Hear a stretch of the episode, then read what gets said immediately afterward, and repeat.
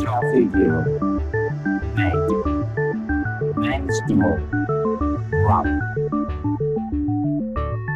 Hola, ¿qué tal están, amigas y amigos del software libre? Cerrando el mes de julio, nos encontramos nuevamente en la red para compartir la edición 45ª de Compilando Podcast. En esta ocasión, nuestro algo, del apartado Algo Alguien, será uno de los gigantes del software a nivel mundial, Microsoft, y su giro y acercamiento al open source. Una postura que ha levantado todo tipo de opiniones y controversias por las relaciones pasadas y las diferencias de décadas anteriores. Para profundizar más en este acercamiento, hemos querido irnos hasta la propia Redmond, donde desde el core del open source de Microsoft dialogaremos con José Miguel Parrella, que desde hace una década trabaja allí. José Miguel será nuestro alguien y nos llevará por los cambios demográficos y culturales que se están llevando a cabo en Microsoft desde el corazón open de la firma. En el apartado La Noticia volveremos a Open Expo Europe para conocer qué es lo que ha dado de sí la edición del 2019 y qué se prepara para la edición 2020 del mayor evento del sur de Europa sobre tecnologías libres y abiertas. Será con su CEO, Philippe Lardy, con quien dialogaremos y conoceremos todo lo que nos deja este evento cumbre y las múltiples formas de divulgación y difusión que ofrece más allá del propio Congreso. Y con este código ya escrito, pasamos a compilar una nueva edición de Compilando Podcast. Compilando Podcast, un podcast de GNU Linux y software libre.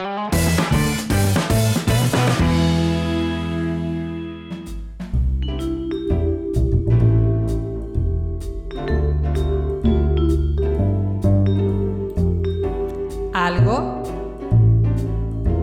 Alguien.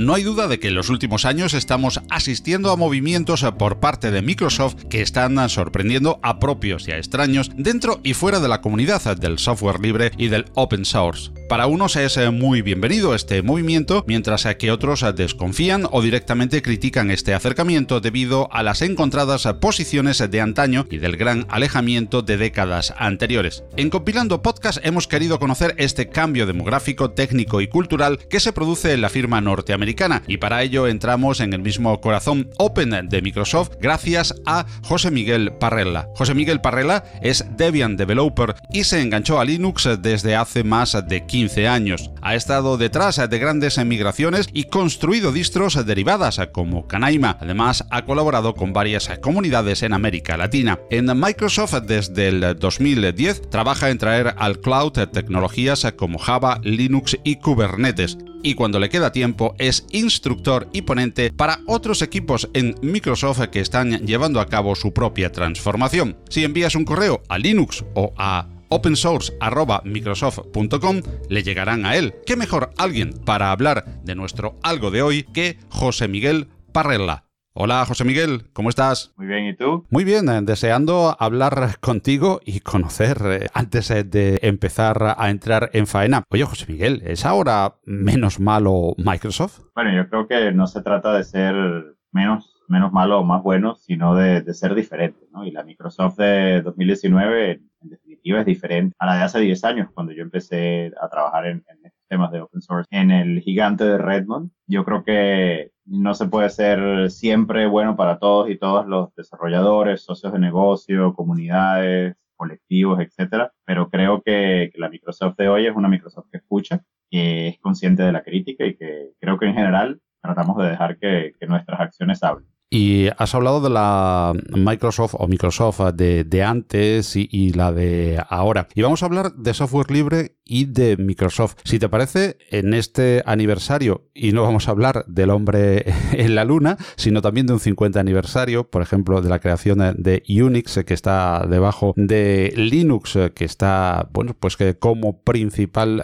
o ha sido hasta ahora uno de los principales motores sobre los que ha pivotado el software libre. Hablemos, José Miguel, si te parece, del software libre de antes, de ese software libre en este 50 aniversario de Unix, que tú has vivido tan de cerca porque lo has vivido desde comunidades hasta entrar en lo que antes era ese lado del mal, como decíamos para empezar con humor nuestra entrevista, Microsoft, y a trabajar dentro del open source y del software libre en la firma de Redmond. ¿Cómo ves ese software libre, como bien decías, de hace unos años, su evolución, no solamente en Microsoft, sino en general a la de hoy? Bueno, creo que hay una historia que Unix y Linux y en general open source tienen, que a veces pensamos que son cosas antiguas, que son, bueno, por su longevidad se han quedado atrás en temas de innovación, y creo que el open source no hace más sino probar año tras año que no es así, ¿no? Que hay una innovación constante alrededor de ese ecosistema, ya sea del sistema operativo o de todo lo que corre sobre el sistema operativo, y en los últimos 5 a 10 años ha sido vertiginoso. El hecho de que hay industrias completas o categorías completas de la industria que están definidas por el open source. No se puede pensar hoy en Big Data sin pensar en open source. No se puede pensar en Machine Learning o Inteligencia Artificial sin pensar en open source. No se puede pensar en IoT, ya sean cosas como lo que se llama la computación en el Edge o Ambient Computing.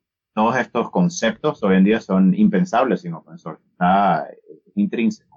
Y creo que eso es una gran diferencia. Quizás la conversación que teníamos hace 15 años de productos, de paquetes, de componentes de open source que usábamos para hacer cosas muy puntuales, pues hoy hay categorías completas definidas por él. El cómo hacemos open source ha cambiado. Quizás hemos pasado mucho en temas de comunidad, de manejarnos en IRC, en listas de correo, en estos flisoles y festivales un poco, bueno, más pequeños y más cercanos a la comunidad, a una comunidad realmente global, a trabajar en GitHub, a trabajar en nuestras redes sociales y programas de mensajería instantánea nuevos y preferidos, a trabajar desde el móvil, desde dispositivos de todos tamaños y tipos, y a colaborar con gente pues de todas partes del mundo. A mí no dejará de impresionarme cómo los países con más crecimiento en cuanto a nuevos repositorios públicos en GitHub están en sitios como África, Medio Oriente y América Latina. Y eso pues es muy importante. Pues siempre ha existido open source en todas estas partes. Siempre lo hemos hecho, pero ha cambiado.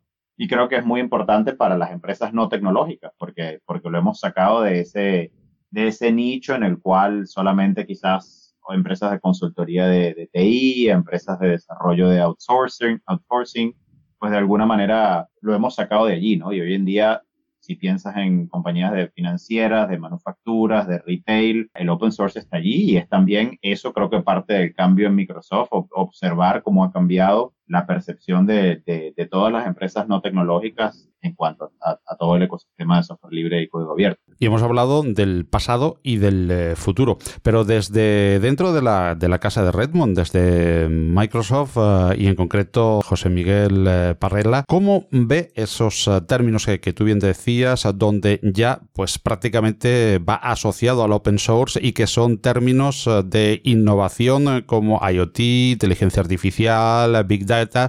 ¿Cómo ves la influencia y la importancia del software libre y del open source en este futuro más cercano? No vayamos tampoco a futuros demasiado lejanos, porque ya es una realidad, ya está ahí. Los próximos años, a un lustro vista aproximadamente, ¿cómo se ve desde Microsoft la influencia que va a tener ese open source dentro de estas tecnologías que marcan las tendencias en innovación? Mira, yo siempre cuento una anécdota para explicar cómo el presente ha reinventado el pasado. Totalmente. Redmond es una ciudad pequeña que está en las afueras de Seattle, en la costa oeste de Estados Unidos, y el campus de Microsoft pues prácticamente domina la ciudad, por decirlo de alguna manera.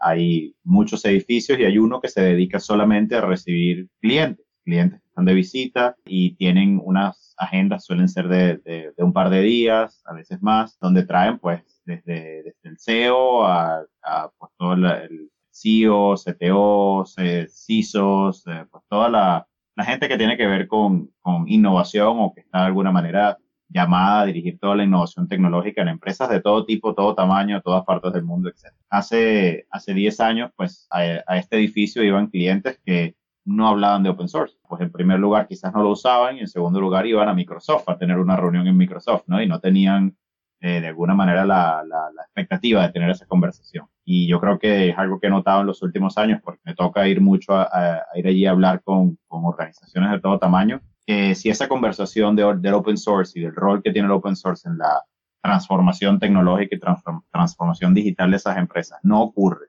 en la primera hora del primer día de la agenda, ya nos ponemos nerviosos, ¿no? El cliente se pone nervioso, nosotros nos ponemos nerviosos, porque es algo pues, que ya de alguna manera lo damos por sentado. Y así como cambió la industria, así como cambiaron los clientes, hay otros tipos de cambios demográficos, de quién trabaja en Microsoft, ahí pues todas las semanas se reciben nuevos empleados, nuevos desarrolladores, ingenieros e ingenieras que van a empezar a trabajar en tecnologías de Microsoft, en plataformas de Microsoft, pero con conocimientos de tecnologías abiertas y de sistemas operativos que no son Windows y de lenguajes y librerías de programación que no son C# y .NET. Y pues todo eso también influye, además del creo que se ha hablado mucho el cambio de liderazgo en Microsoft. Cuando sumas todas estas cosas juntas, pues yo creo que lo que nosotros esperamos en el futuro, que continúe definiendo el open source, incluye ahora nuevas tendencias completas de la industria, como el tema de computación cuántica, quantum. Ahora a principios de julio, Microsoft liberó el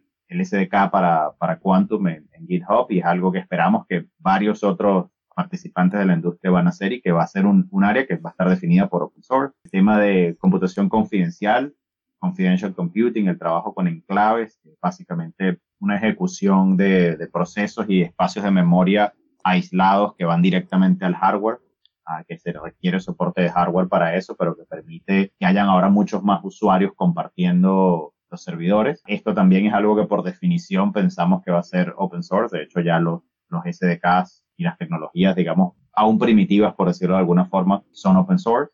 Por supuesto, todo lo que tiene que ver con Machine Learning e Inteligencia Artificial, que ya lo es, esperamos que va a continuar, y por eso todas las inversiones en el tema de containers, porque al final estas cargas de trabajo van a estar en contenedores, van a estar en orquestadores como Kubernetes, van a requerir interactuar y tener interfaz con otros servicios diseñados de igual forma, y por lo tanto la inversión allí en open source es gigante. Incluso hay otras áreas, por ejemplo, en seguridad, lenguajes que son seguros en cuanto a su uso de memoria. También se están haciendo inversiones importantes en lenguajes como Rust. Y bueno, eso ya se suma a lo que en el caso de Microsoft ya se venía haciendo. Toda la inversión en el área de Big Data. Productos como Hadoop, Spark, etcétera, donde Microsoft tiene no solo las contribuciones, sino empleados que están, digamos, en los comités de desarrollo de estos proyectos. A toda el área de la web. Tecnologías JavaScript, ya sean Node, ya sean cosas como Webpack, HTML5, React, Angular, TypeScript tiene su propia comunidad de extensiones fuertemente tipadas para JavaScript. Adicional a eso, pues lo que ya se conoce de nuevo navegador Edge basado en Chromium, todo lo que es orquestadores y sistemas distribuidos, redes definidas por software. También es todo un área donde, en el caso de Microsoft, pues todos los racks en todos los centros de datos de Microsoft, de la nube, corren Debian, esencialmente. Cada paquete que entra y sale pasa por un sistema Debian y esa distribución que se llama Sonic está disponible en GitHub también y ya es usada por fabricantes de hardware de redes que quieren un sistema operativo de propósito general y utilizan el que utiliza Microsoft en sus centros de datos. Como verás, hay mucho que está ocurriendo ahora, pero creo que viene aún más y en áreas nuevas y en áreas un poco inexploradas, pero donde se está haciendo la apuesta por tecnologías abiertas desde el principio. Pues prácticamente casi que has respondido a las siguientes preguntas que tenía para hacerte. Así que hagamos un pequeño resumen de lo más destacado que a tu juicio han sido las contribuciones del software libre hacia Microsoft y viceversa. ¿Cuáles crees que han sido las principales? Lógicamente han sido muchas, pero por destacar algunas, desde Microsoft hacia el software libre o el open source. ¿Y en qué áreas de trabajo pues se focaliza con respecto a este código abierto la firma de Redmond? Microsoft tiene contribuciones o ha hecho contribuciones bajo licencias abiertas, voy a decir, por quizás más de 20 años. Pero también estamos conscientes de que esas primeras contribuciones e incluso algunas de las que continuamos invirtiendo al día de hoy, eran lo que nosotros llamamos una activación muy, muy básica, muy temprana de las cosas más esenciales que se necesitaban para poder, eran como bloques de construcción, ¿no? Empezar por lo más básico. Y aquí estamos hablando de cosas como el soporte de PHP en Windows Server o el soporte de Linux en Hyper-V, que es un hipervisor que viene. Estas contribuciones han sido open source desde el principio y tienen mucho tiempo, pero siempre de alguna manera fueron categorizadas como es algo que solamente le sirve a Microsoft.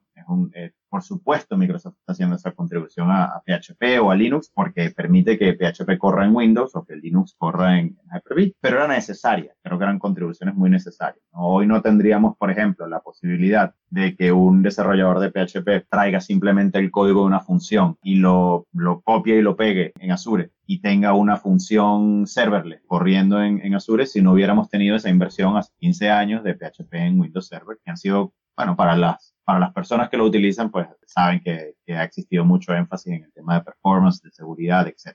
Igualmente con Linux. Hoy en día la mayoría de las máquinas virtuales que corren en Azure son Linux. Y es un cambio de mentalidad, ¿no? Pensamos ahora que la mayoría de nuestros clientes utilizan Linux, utilizan tecnologías que no son de Microsoft necesariamente, pero están en nuestra plataforma y tenemos que ofrecer soporte, servicio y herramientas y pues muchas cosas más, ¿no? Y eso no hubiera sido posible si no hubiéramos empezado ese camino hace más de 10 años con lo que en inglés se llama enablement, ¿no? Esa activación muy, muy básica.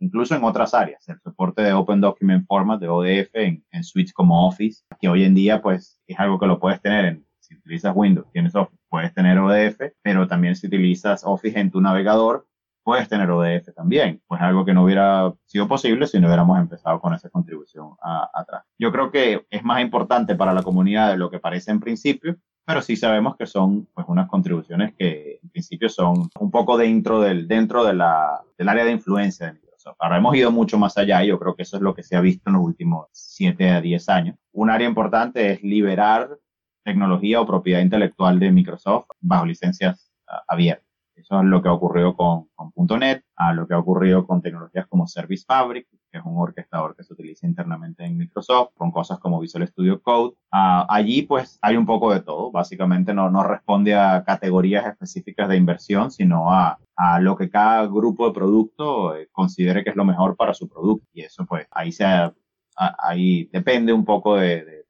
la situación de mercado, de lo que estén buscando los clientes, de cómo evoluciona la industria también. Yo creo que ahora lo interesante ha sido las contribuciones a proyectos de terceros, y eso es quizás lo más visible, ¿no? Aquí es cuando estamos hablando de Hadoop, de Spark, de Python, donde Microsoft tiene varios de los principales líderes del proyecto, por decirlo de alguna manera, trabajan en Microsoft, en proyectos como Kubernetes, como Mobi, el runtime de contenedores de Docker, y muchas otras tecnologías similares donde Microsoft tiene pues esas contribuciones, además del kernel de Linux, donde históricamente ya son 10 años ahora este verano que se cumplen del primer commit bajo licencia GPL al kernel de Linux por parte de un empleado de Microsoft, y es algo que continuamos, tenemos un equipo dedicado a ello a tiempo completo, ¿no? Hace poco salió también un poco en la prensa el tema de la lista de seguridad. Microsoft estaba solicitando acceder a la lista de seguridad, lista de la que ya somos parte, y básicamente la lista de seguridad de Linux pues es gente que colabora en el kernel y gente que tiene suficientes usuarios para justificar tener esas respuestas de seguridad y colaborar en esos problemas de seguridad que puedan surgir. Y es algo que hacemos que pues hubiera sido impensable hace, ya no te digo 10 años, hace solo 5 años, ¿no? Y que pues lo tomamos con mucha responsabilidad porque sabemos que de alguna manera también es un voto de confianza de la comunidad hacia nosotros. Y tú acabas de citarlo. Hace poco saltaba a la prensa una noticia que ha corrido por todos los medios en la que se anunciaba que el uso de Linux dentro de Azure o Azure, si lo castellanizamos, de Microsoft, pues es ya superior al propio Windows. ¿Te sorprende esta noticia? No, me sorprende y de hecho pues soy de las personas que corre ese query, ¿no? Y que ve ese número y que lo sigue muy de cerca. Es algo que ha sido pues un honor poder verlo tan de cerca porque yo lo empecé en mi oficina, lo iba dibujando con un marcador y pues empezamos de cero, literalmente, porque cuando empezó Azure como una plataforma, una PaaS, una plataforma como servicio, donde solamente puedes traer tus aplicaciones, tus .exe de Windows o tus aplicaciones web ASP.NET. Luego se añadió el soporte PHP, pero en principio era una plataforma Windows. Cuando sale el soporte para máquinas virtuales, estamos hablando de una época donde todavía no había la explosión del tema de contenedores, no había Kubernetes, no había la explosión de ciertas aplicaciones de Big Data que hoy en día pues suman muchísimo y aceleraron muchísimo ese crecimiento de Linux en Azure.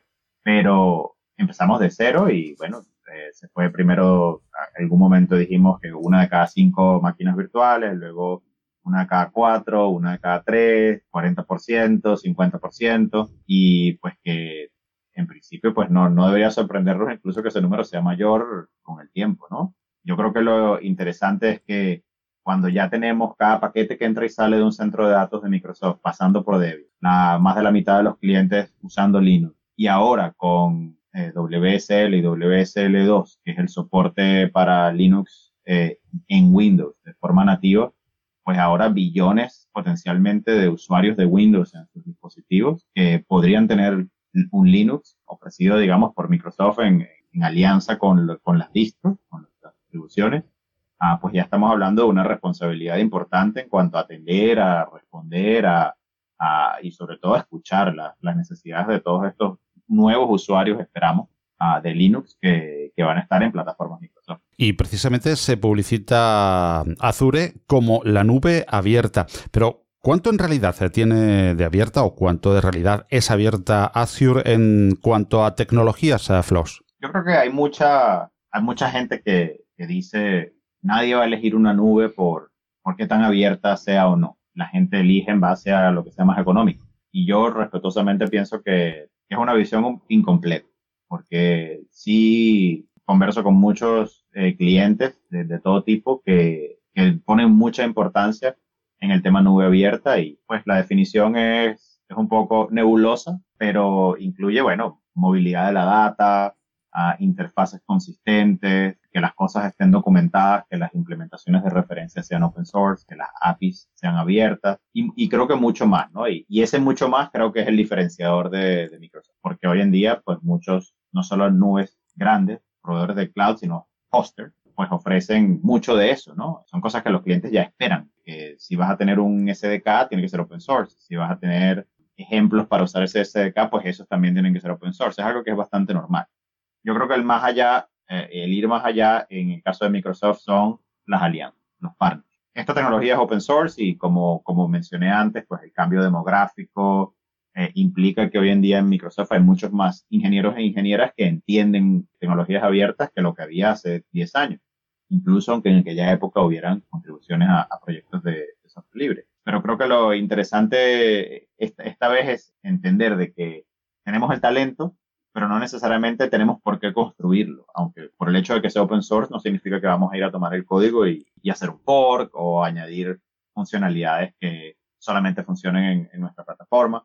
Y creo que la actitud ha sido de trabajar con la comunidad, en el caso del proyecto, haciendo las contribuciones upstream siempre que sea posible, y es el caso en todas las tecnologías de contenedores. Es así funciona. El código no entra en producción en Azure hasta que no esté en el GitHub público aprobado por quienes quieran que estén liderando ese proyecto en GitHub. Así funciona, digamos, hasta desde el punto de vista de seguridad, de estabilidad, es un buen principio y esperamos que muchos clientes, incluso empresas no tecnológicas, pues lo tomen también. Pero por otro lado, pues hay casos en los que esas alianzas son comerciales. Son alianzas como la que tenemos con Hortonworks para HD Insight o con Databricks para otra solución de Spark y de Big Data en Azure, partnerships que tenemos con todas las distros, con Canonical, con OpenLogic para CentOS, con Red Hat sobre todo y con SUSE también, con compañías incluso más pequeñas europeas como Creative en el caso de Debian, los partnerships que tenemos con todas las proveedores de contenedores, no solo con Kubernetes, que es un proyecto más que un producto, sino con compañías como Mesosphere o compañías como Docker.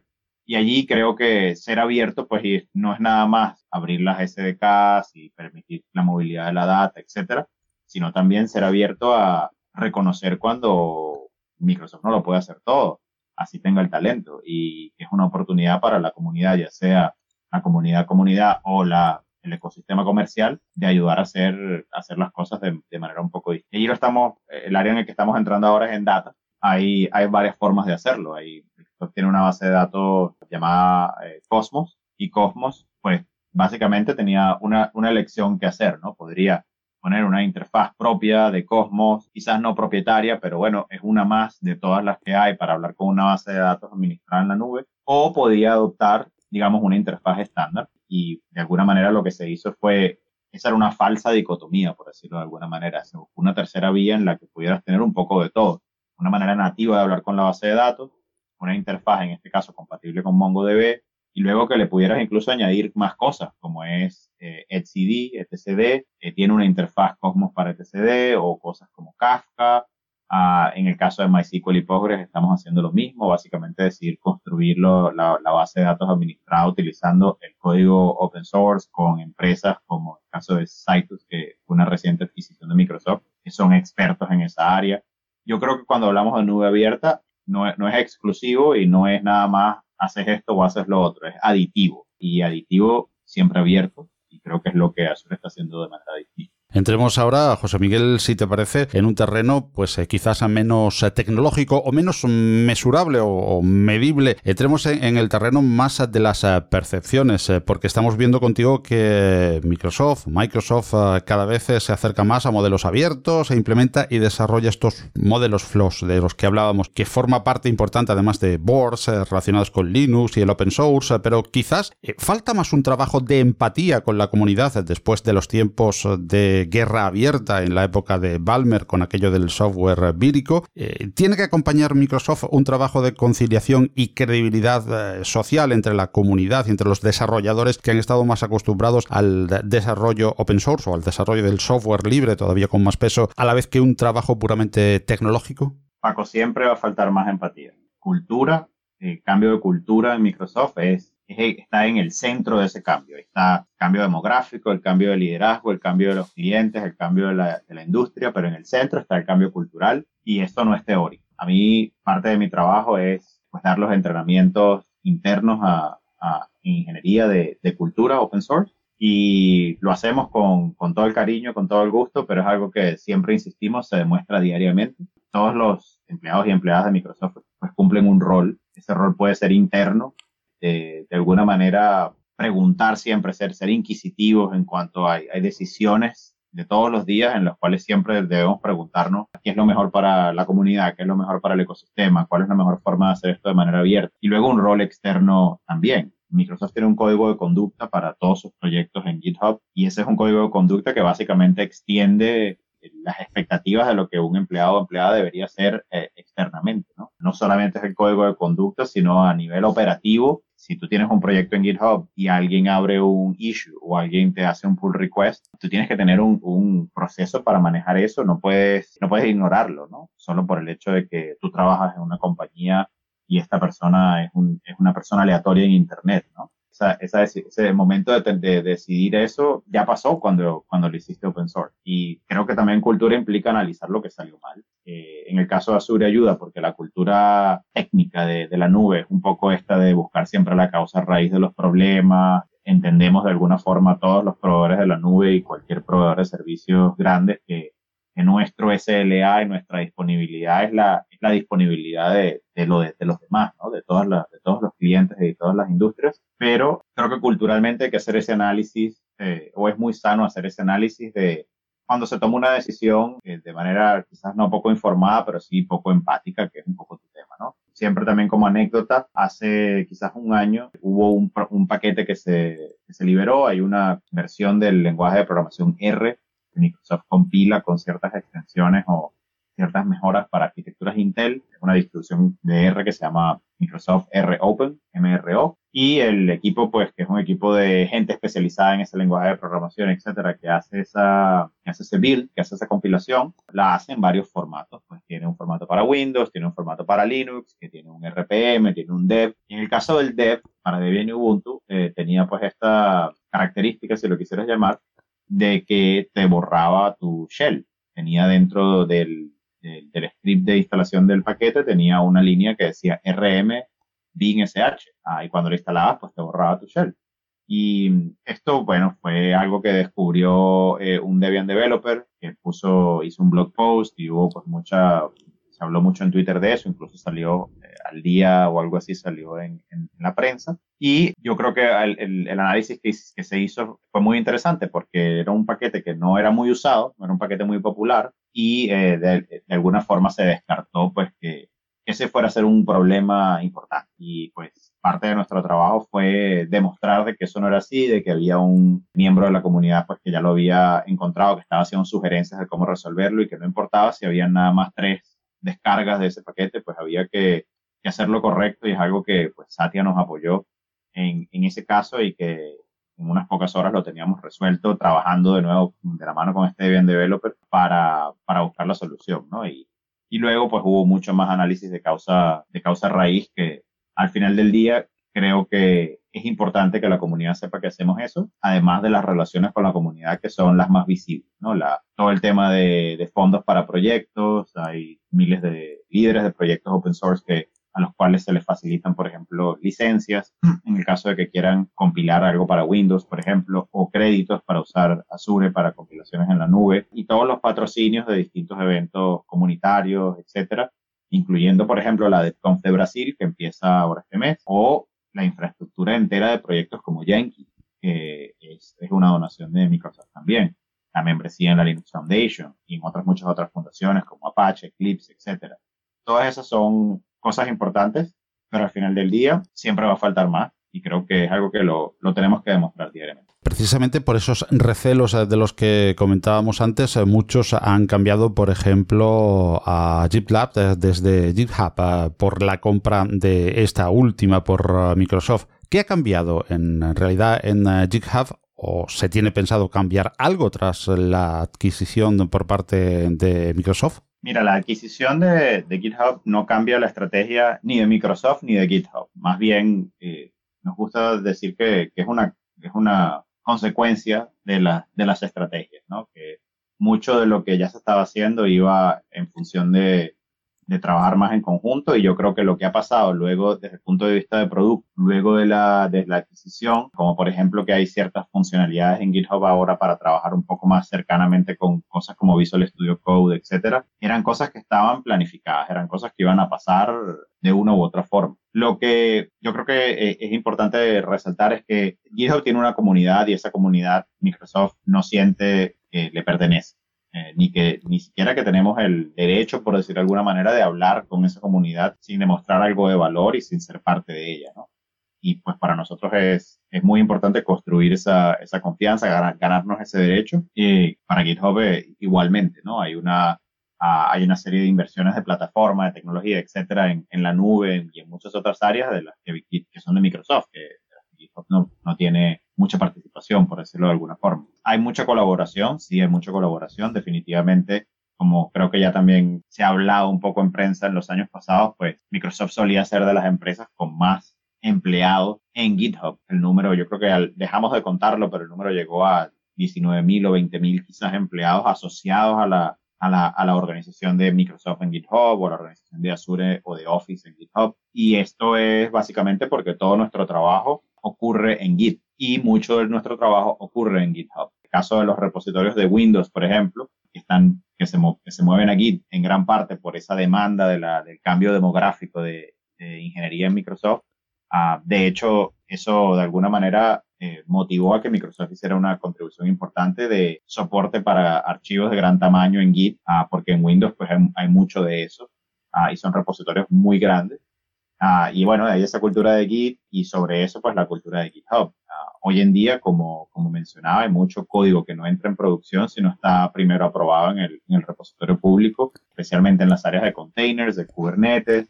Eso es así y, de hecho, el roadmap con los clientes se maneja en GitHub. Cuando tú puedes tener un cliente pequeño o el más grande, una empresa Fortune 50, que viene a preguntarnos cuándo vamos a tener cierto soporte IPv6 en Azure Kubernetes Services y lo vamos a mandar a GitHub. Podemos tener a una gran empresa, no sé, como Starbucks abriendo un ticket de soporte con nosotros y lo vamos a mandar a GitHub. Entonces, un poco esa cultura de la colaboración, de dónde ocurre la colaboración, porque GitHub no es nada más el repositorio de código, sino dónde ocurre la colaboración. En el caso de muchos de estos proyectos, no solamente que lo tenemos muy culturalmente ganado, por decirlo de alguna forma, comparado a hace 7 años, sino que lo estamos tratando un poco de que los clientes también lo compartan, ¿no? Porque al final pensamos que va a acelerar mucho de lo que quieren hacer con tecnología. Y hablabas antes de la manera en la que se estructuran a muchos de los equipos que trabajan en open source dentro de Microsoft, de tu filosofía estando dentro del núcleo de ese desarrollo con estos equipos. Y aunque vamos a tener dentro de muy poquito pues un especial de Compilando Podcast hablando con Manrique López y con Daniel Izquierdo de Inner Source, la pregunta, José Miguel, es: ¿se trabaja de alguna manera el Inner Source ya dentro de Microsoft? No tanto como quisiéramos, pero creo que el primer paso que hemos dado fue invertir en una OSPO, en una oficina de programas open source, de la cual seguramente van a escuchar más de nuestros compañeros de Vitergia. Y además de eso, que es una inversión importante porque son personas, tecnología, etcétera, para que los proyectos que se publican tengan toda esa operativa un poco más resuelta y un poco más mecanizada y automatizada. Aparte de eso, se crea una oficina de Inner Source, que creo que es muy importante porque hay muchas cosas que ocurren debajo de la superficie en compañías como Microsoft y muchas otras, que tienen que ver con el entrenamiento, tienen que ver con los sistemas que se utilizan para los sistemas de compilado, de integración continua, etcétera.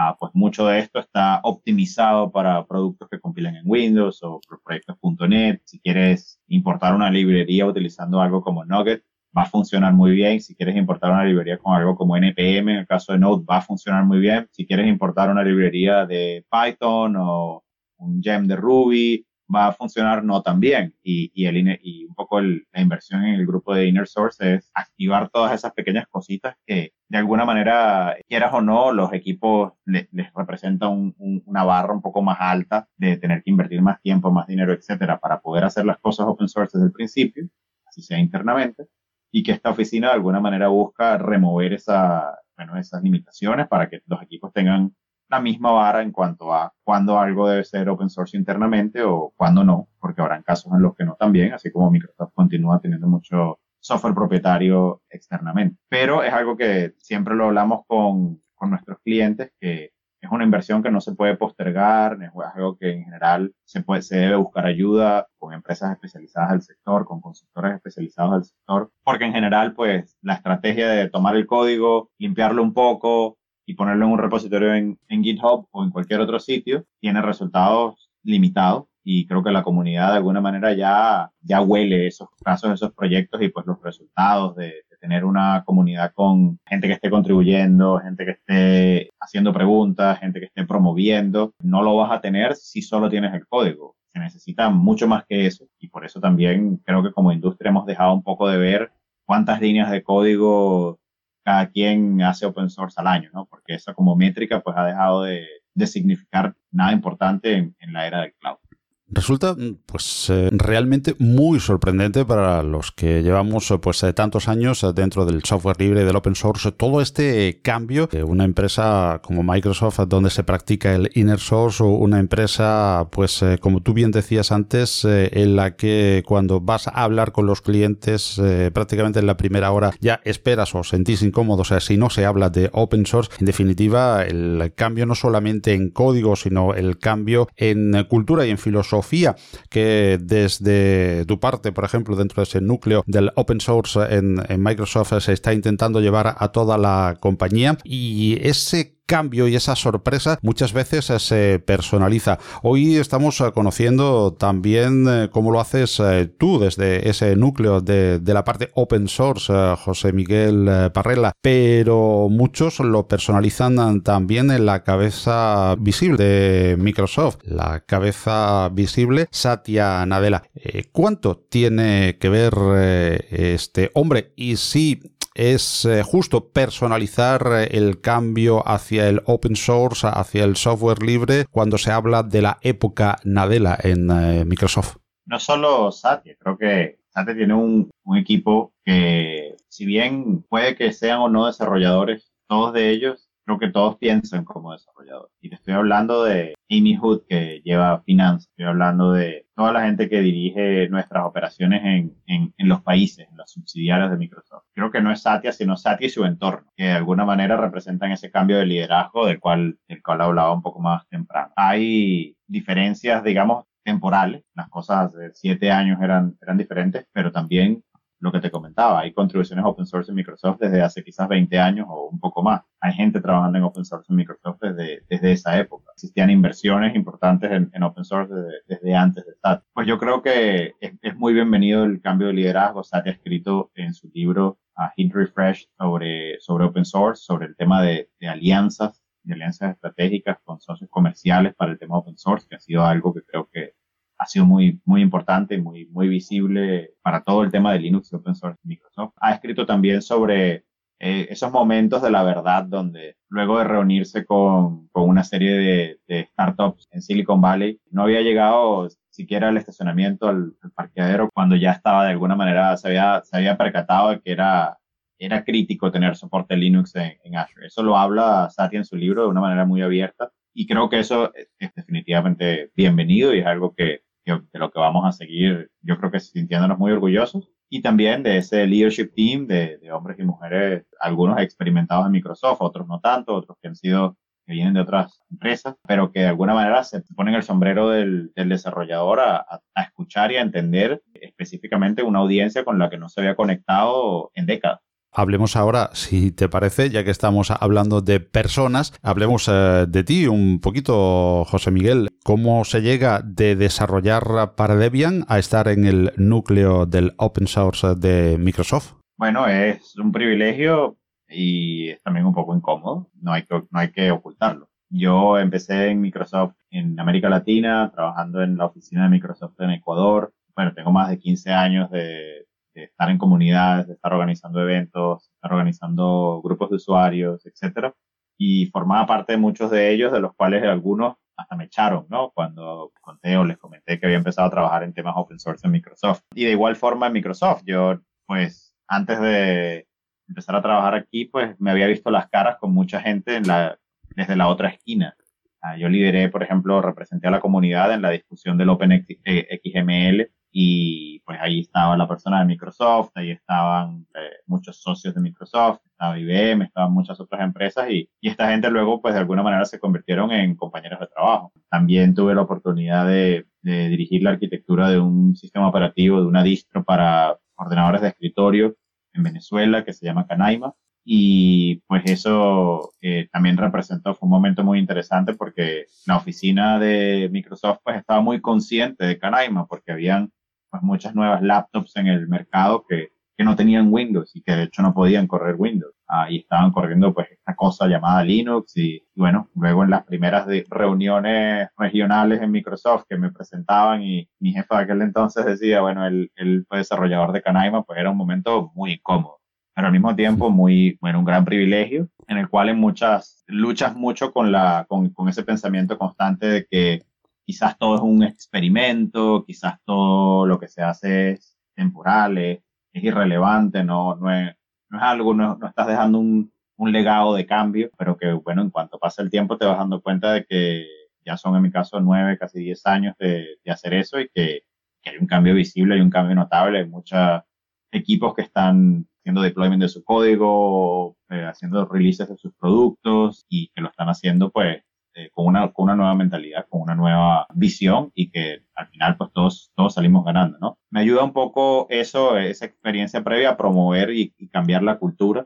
Hago muchas entrevistas de nuevos empleados de Microsoft, soy mentor también de otros entusiastas de software libre y código abierto en varias partes del mundo, patrocino las comunidades internas. Hay comunidades internas, hay un look, hay un grupo de usuarios Linux interno en Microsoft, hay un grupo de permongers internos en Microsoft, hay pues muchísimos grupos de otros lenguajes y tecnologías también, sobre todo de Kubernetes, pero bueno, da mucho, es un gran privilegio y mi trabajo cotidiano es mucha investigación en el futuro de cosas como los sistemas de paquetes en Linux o el futuro de cosas como la sostenibilidad de proyectos open source, sostenibilidad monetaria, sostenibilidad organizacional, etcétera, en el tiempo.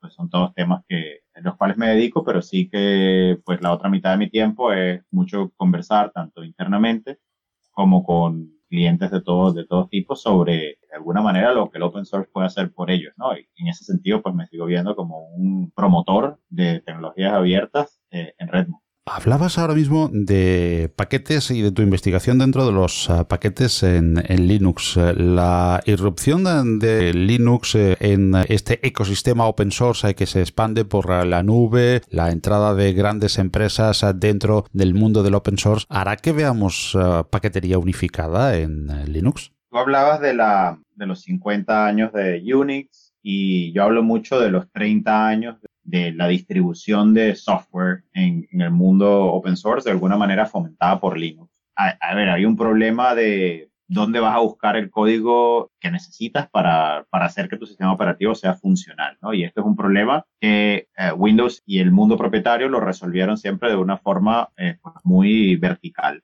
Adquieres la licencia del producto que sea y te damos un medio de instalación, un CD o una descarga o lo que sea con un instalador y pues allí así es que distribuimos el software y pues eso funcionó en los 90 y luego fue poco a poco dejando de funcionar, ¿no? Con nuevos mecanismos de distribución, con nuevos requerimientos y se desaprovechaban cosas como las redes más rápidas o cosas de ese estilo. Por el otro lado, en el caso de Linux, pues el modelo muy rápidamente se descubrió cómo operar repositorios, cómo hacer sistemas complejos de dependencias, cómo resolver esas dependencias y pues tenemos un sistema de paquetes apt y devs muy difundido y el sistema RPM, por supuesto, que son, casi igual de antiguos que Linux en sí mismo, ¿no? Ya ahora luego un par de décadas, pues ya lo podemos decir, ¿no? Que ambos son tecnologías bastante ya venerables. Lo que pasa es que creo que la solución que siempre hemos intentado buscar es del formato del paquete. Siempre nos ha parecido que el .dev o el .rpm, pues, representan todos los atributos del sistema de paquetería que está detrás de ellos. Y que, por lo tanto, si no nos gustan esas cosas, necesitamos un nuevo formato.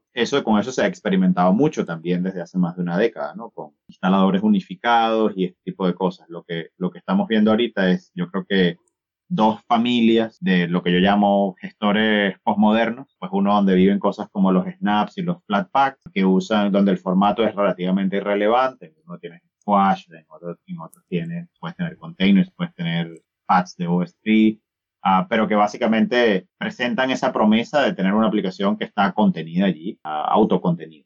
Luego a eso le añaden quizás algunas cosas de seguridad, algunas otras características, pero el problema que intentan resolver de alguna forma es el problema de la producción del paquete. Ahora que hay pues mucha más gente interesada en poner software en Linux, que no es el software que conocemos desde hace 15 años, que son servidores o que son utilidades de consola o ciertos paquetes de entornos de escritorio. Ahora que hay más paquetes que se quieren poner en Linux, pues esa gente no quiere hacer todo lo que se hacía antes para poner un paquete en una distro. Quizás puede que la licencia ni siquiera sea admitida en el repositorio de una distro, en el caso, por ejemplo, de Debian. Pero también, no quieren hacer el tema de identificar las dependencias, rastrearlas en el tiempo, hacer pruebas por cada release. Todo eso, pues, le genera costos, le genera tiempos a los desarrolladores y estas tecnologías de alguna forma ayudan. Y por otro lado, tenemos cosas como NICs, GICs y varios otros sistemas que están un poco más orientados a la parte declarativa del sistema, donde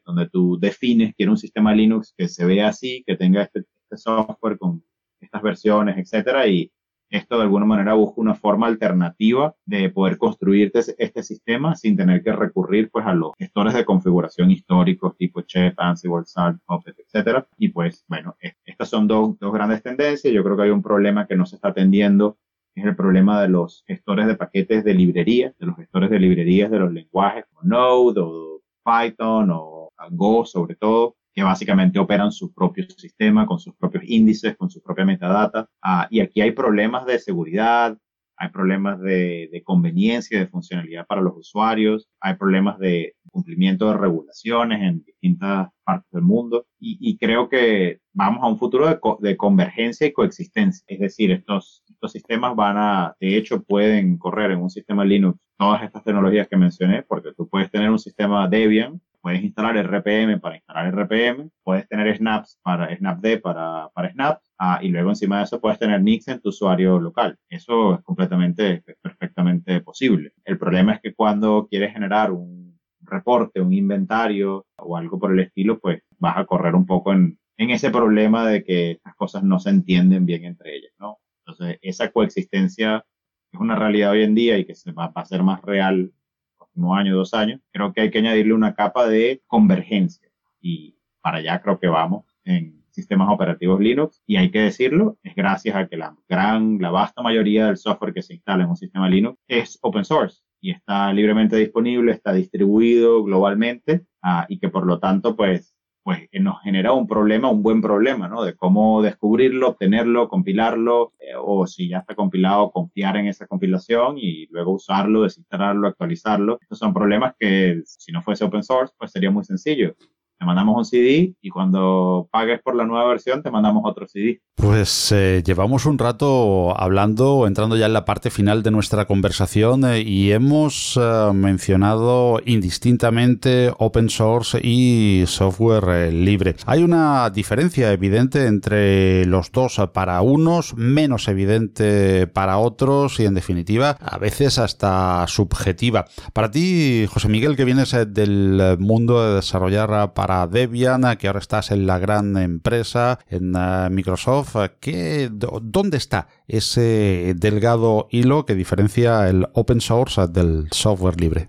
Históricamente siempre lo hemos separado y lo hemos diferenciado. Y creo que estamos un poco conscientes, en nuestro subconsciente conocemos que son cosas distintas. Yo creo que mi trabajo en Microsoft, como tiene muchas aristas, sobre todo hay una gran arista interna, sobre todo hay una nueva arista de inner source, me enfoco en open source. Pero pienso que incluso estas diferencias que hemos históricamente puesto entre código abierto y software libre, creo que hasta eso va a cambiar o puede cambiar. Y hay un debate sobre qué es la definición del open source y cómo cambia eso en un mundo donde tienes cloud, donde tienes servicios administrados por grandes empresas de tecnología. ¿Cómo cambia eso cuando hablamos de que se distribuye no solamente código, sino, por ejemplo, un modelo de algoritmos y modelos de Machine Learning o conjuntos de datos que alimentan un modelo de Machine Learning? ¿Cómo se distribuyen ese tipo de cosas? ¿Qué significa código abierto y software libre en ese contexto? Así que creo que hay un debate que está ocurriendo ahora.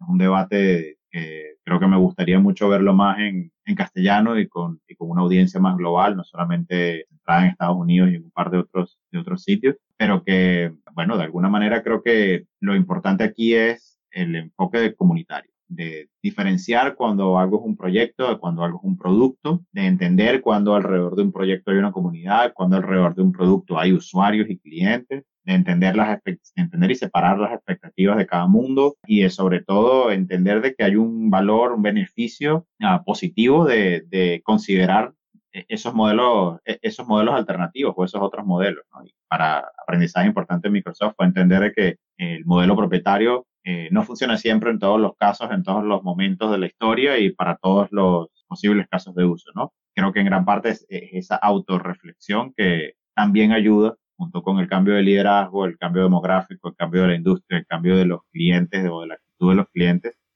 pues todo ayuda a catalizar esa Microsoft diferente de hoy en día. Y veremos en un corto o medio plazo un Windows open source o un sistema operativo abierto desarrollado desde Microsoft en el escritorio o en la nube.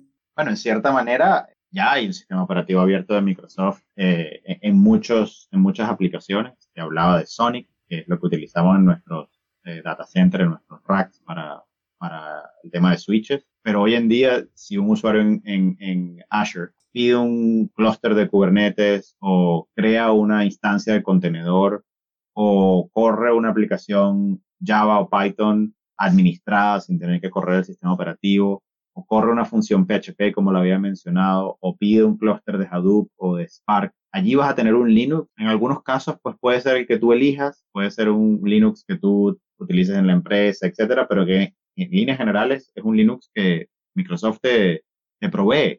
Y al proveerlo, no solamente que ya viene optimizado, configurado, etcétera, sino que también pues se actualiza, también pues, tiene esas funcionalidades adicionales que esperaría el usuario de cualquiera de estos casos. Incluso hay usos interactivos de este sistema, por ejemplo, para científicos de datos, data scientists. En Azure puedes pedir una máquina virtual de data science y la puedes pedir en Windows o en Linux. Y si la pides en Linux, pues es un sistema que de nuevo te lo provee Microsoft, que ya trae pues los lenguajes de programación, bastantes librerías, trae drivers para usar GPU, trae un sistema de escritorio al cual puedes hacer pues el login remoto. Así que creo que podemos esperar más de eso con toda seguridad. Y en otros casos, por ejemplo, de traer esta experiencia Linux a Windows, siendo Windows un sistema propietario, pues se ha dado el primer paso con WSL y con WSL2 de tener esa posibilidad de correr pues un sistema de manera más nativa, de manera más cercano a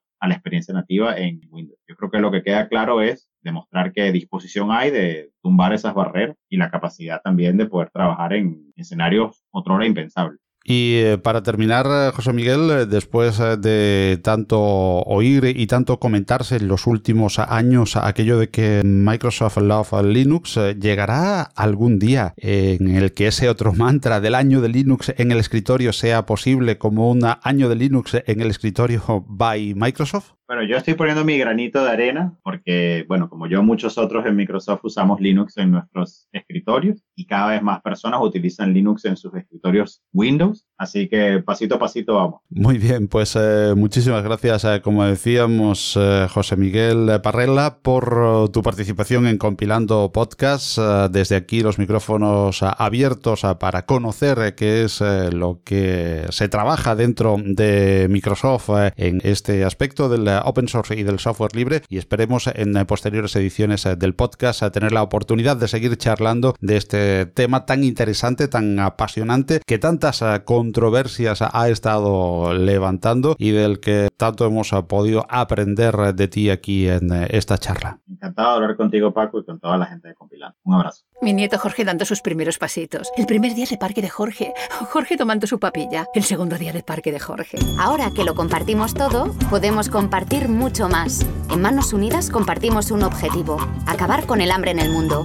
Y para ello desarrollamos proyectos en 60 países. Con tu apoyo podemos lograrlo.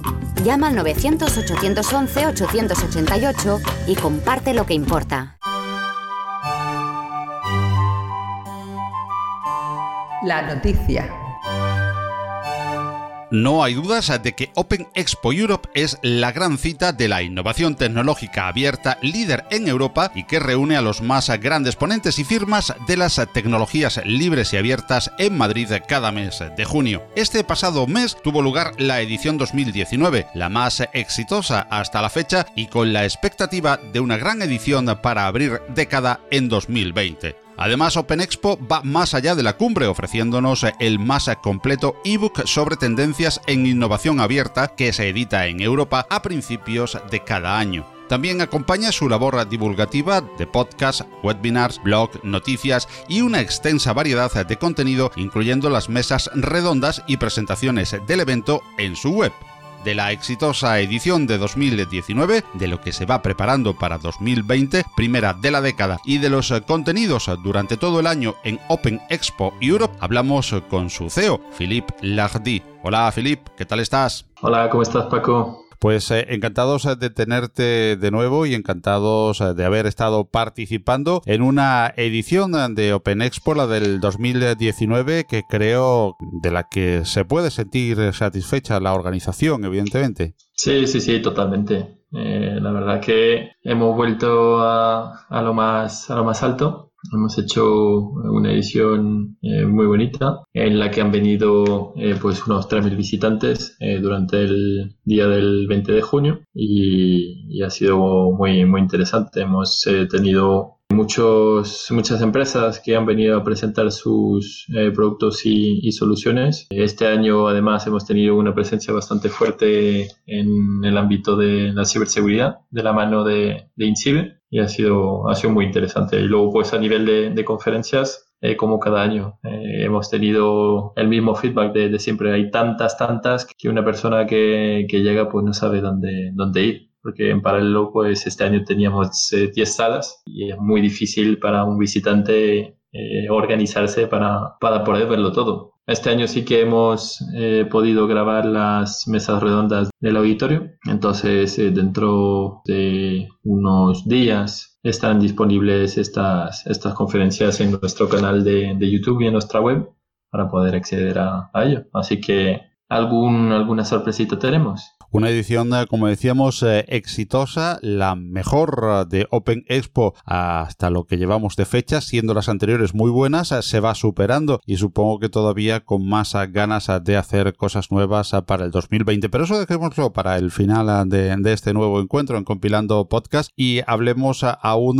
de la edición 2019, una edición que se ha afianzado como evidentemente la más importante del sur de Europa en las tecnologías abiertas, con mucha diferencia por la calidad de los ponentes, por la cantidad de expositores y la calidad de los expositores. Por esos Open Awards que ya se han consolidado como los premios más importantes también en esta zona del mundo dentro de las tecnologías y la innovación abierta. En definitiva, números importantes que, bueno, no vamos a tampoco abrumar a la audiencia con grandes números, pero podemos hacer los números más importantes o citar los números más importantes para darnos una idea matemática de lo que ha sido Open Expo, que va mucho más allá de las matemáticas y hay que sentirlo en directo, ¿no? Pero bueno, esa idea que siempre, ese resumen numérico que se hace de cada evento tan importante y tan cumbre como este. Como comentaba antes, hemos tenido pues unos 3.000 visitantes. A nivel de empresas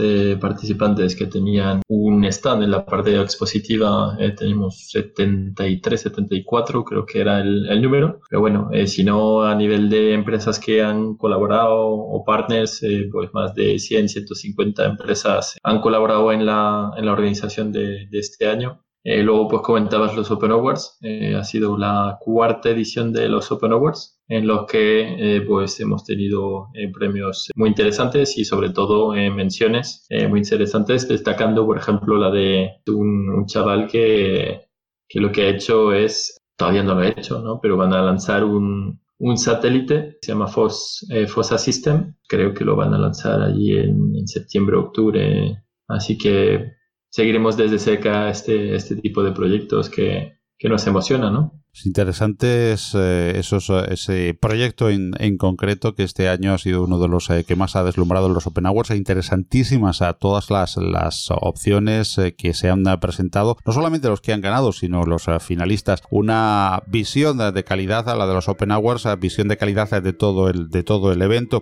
Un evento que, Philippe, hay que recordar que no solamente se limita a esa cumbre del día de junio en la que nos reunimos toda la comunidad del open source, de las tecnologías abiertas alrededor de Open Expo en la nave en Madrid, sino que además pues deja para todo el año pues muchísimo material de consulta, muchísimo material de calidad. Podemos hacer referencia a algunos de ellos de los que nos vamos a ir encontrando en forma de blog, podcast y tal durante todo el año, auspiciado por Open Expo, Philippe. Hemos trabajado este año para divulgar más información en diferentes ámbitos de tecnologías abiertas, trabajando pues con temas de inteligencia artificial, machine learning, blockchain, ciberseguridad. En el podcast hemos tenido desde principios de año 6 ediciones, creo que hemos tenido de podcast. Tanto pues hemos hablado con David Cuartilles sobre temas de Arduino y muchas más cosas. Hemos ido mucho más allá de lo que es Arduino con David Cuartilles. También hemos tenido a Emilio Márquez, que nos ha hablado de muchísimas temas y sobre todo su experiencia, ¿no? Es una persona que lleva muchos años en la tecnología, en el marketing, en el emprendimiento y nos ha hablado pues de toda su experiencia y la ha compartido con nosotros y con la audiencia. Y hemos tenido también pues un invitado VIP, en la persona de Chema Alonso, nos ha comentado pues todo lo que está haciendo desde las diferentes marcas y empresas en las que está metido, aparte de la matriz telefónica. Entonces todo esto pues está disponible en nuestra En nuestra web, hablando de la edición 2019, ya están disponibles las presentaciones de los ponentes que nos lo han facilitado, pero bueno, si echáis en falta presentaciones, pedírnoslo y nosotros se lo pediremos a los ponentes. Para eso estamos, para perseguirlos y que nos manden el contenido y lo podamos compartir. Luego, como he comentado antes, hemos grabado mesas redondas, creo que hemos jugado 4 o 5 mesas redondas que también pues estarán disponibles durante todo el año. Y una de las otras temas también que hemos hecho desde principios de año es retomar el tema de los webinars. Sí que hicimos un webinar a principios de año, creo que fue en enero o febrero, con Yaisa Rubio, que podéis volver a encontrar en nuestro canal YouTube. Me parece que la entrevistaste, ¿no? También en Compilando. Sí, efectivamente. Tuvimos en Compilando a Yaiza y volverá probablemente dentro de poco. Una sorpresita, entonces. Sí. Luego, pues, vamos a seguir. A partir de septiembre vamos a tomarnos un mesecito de descanso durante todo el mes de agosto y volveremos con más energía a partir de septiembre, donde vamos a retomar los webinars. Vamos a seguir trabajando con el blog, comunicando, haciendo entrevistas y cualquier cosa que se os ocurra. Estamos abiertos a que nos propongáis ideas o temáticas y abiertos a recibir información por vuestra parte. Un nuevo hito también en este año fue a comienzos, en enero, ha sido la nueva edición del ebook, que es ya un referente para todos los profesionales de la innovación en tecnologías abiertas, por la gran cantidad, variedad y calidad de las personas que Open Expo reúne en ese ebook. Correcto. Pues mira, ha sido una tercera edición del ebook sobre tendencias de innovación tecnológica abierta. Pues ha salido que para este año se hablaría bastante de temas de IoT, de inteligencia artificial y de Big Data. De hecho, pues también hicimos una edición especial en digital. Por ejemplo, hablando de Big Data en el mes de junio, que creo que se puede también escuchar por ahí, por las redes o por las plataformas de podcast. Y pues como cada año, pues vamos sumando más profesionales que nos aportan su contribución y que nos dan su visión sobre cuáles serán desde su perspectiva las tendencias dentro de su sector, y que van a seguir ahí repuntando y se van afianzando, ¿no? Porque realmente cada año tampoco nos encontramos con alguna tecnología disruptiva, ¿no?, que nadie tenía en el radar. Es decir, que son tecnologías o tendencias que sí que ya las tenemos en el radar, pero que van cogiendo pues más o menos importancia según el uso que se va dando de ellas a nivel de las comunidades y de las empresas. Y para concluir con Philippe Lardy, CEO de Open Expo, hablemos de futuro, hablemos, aunque todavía es muy, muy temprano, de esa nueva edición 2020 que a buen seguro va a ser mejor que esta del 2019, que ya ha sido todo un éxito y que va a volver a poner en el primer plano de las conferencias europeas a Open Expo. Un 2020 que supongo, Felipe, todavía pues no tiene forma, pero ya probablemente sí que por lo menos una serie de objetivos claros para la próxima edición, ¿verdad? Uno de los puntos que nos han pedido bastante es volver a los orígenes, ¿no? Volver a los orígenes de Open Expo y la verdad que cuando empezó Open Expo, hace 6 años, empezó como eventos mensuales que hacíamos sobre pues sectores o sobre temáticas en concreto, y estamos planteando pues esta posibilidad, ¿no?, que pues haya durante el año pues actividades o encuentros sobre temáticas. No sabemos si estos encuentros serán offline, online, pero es una de las peticiones que hemos recibido más últimamente y creo que debemos de escucharlo. Seguramente tiremos por esta vía. Luego, pues a nivel de temáticas, yo creo que seguiremos dando el foco en las tendencias, es decir, que el ebook será uno de los vectores importantes para nosotros de cara pues a trabajar el Congreso de 2020. Es decir, que a finales de año, entre diciembre, enero, febrero como más tarde, ya vamos dibujando lo que será el Congreso de 2020. Y otra de las cosas también que estamos hablando es pues la posibilidad también de colaborar con Labsol, que están en México, en Zacatecas, para también ayudarles a trabajar y ellos pues a ayudarles a seguir difundiendo pues las tecnologías open source y software libre de cara a fomentar la comunidad del otro lado del charco. No sé cómo será esta colaboración, pero bueno, hemos estado allí haciendo varias conferencias en las últimas semanas y yo creo que por allí puede haber cosas también muy interesantes. Interesante. Pues como bien dices, Philippe, todo lo que se dibuja para la próxima edición de Open Expo 2020, y mientras tanto podemos seguir saboreando a través de la web con sus múltiples aportaciones en forma de blog, de ebook, de podcast y de ponencias y mesas redondas que se van a ir subiendo progresivamente, así que podemos seguir disfrutando, como decíamos, de la edición 2019 e interesante esa 2020 que, bueno, dentro de poco, porque el tiempo pasa rápido, pues podremos volver a saborear. Lo iremos contando aquí, si a bien tienes, Philippe, venir de nuevo hasta Compilando Podcast para ir contándonos pues todas esas iniciativas y poco a poco pues todas las novedades de esa nueva edición de Open Expo 2020, no solamente, como bien decías, de la cumbre, sino de los diferentes eventos offline y online que puedan derivarse de Open Expo Europe. Muchísimas gracias a Philip y te emplazamos para seguir contándonos cómo va a discurrir y cómo va a ser el camino hasta Open Expo Europe 2020. Muchísimas gracias, Paco. Ya sabes que serás el primero en estar informado y tu audiencia también los primeros en estar informado de los próximos pasos que vamos a dar para 2020. Así que gracias.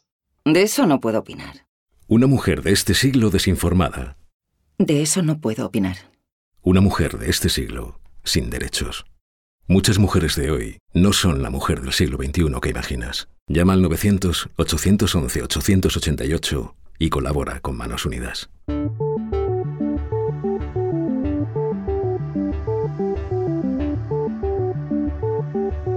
Y así hemos llegado al final de esta edición de Compilando Podcast, la número 45. Todos los contenidos de Compilando Podcast se licencian Creative Commons, así como la música que en él oyes, que procede de los fabulosos sitios incompetexfilmmusic.io de Kevin MacLeod y musopen.org, junto al tema The Man Je Change de Vie de David Lodstana. Queremos agradecer especialmente a David Marzal su generosa donación a Compilando Podcast, que al igual que todas las colaboraciones se destinará a la mejora del equipamiento para hacerte llegar un mejor Compilando Podcast para ti. Si quieres colaborar con el programa en forma de donación, dirígete a la página principal de nuestro sitio, compilando.audio. Muchas gracias a David Marzal y a todos los que colaboráis con el podcast. Compilando Podcast ha cambiado de hospedaje y ahora estamos alojados en neodigit.net, tu proveedor de confianza en habla hispana. En el cambio hemos ganado en calidad, cercanía, exquisito trato y asistencia profesional y servicio excelente. Ahora Compilando Podcast en neodigit.net.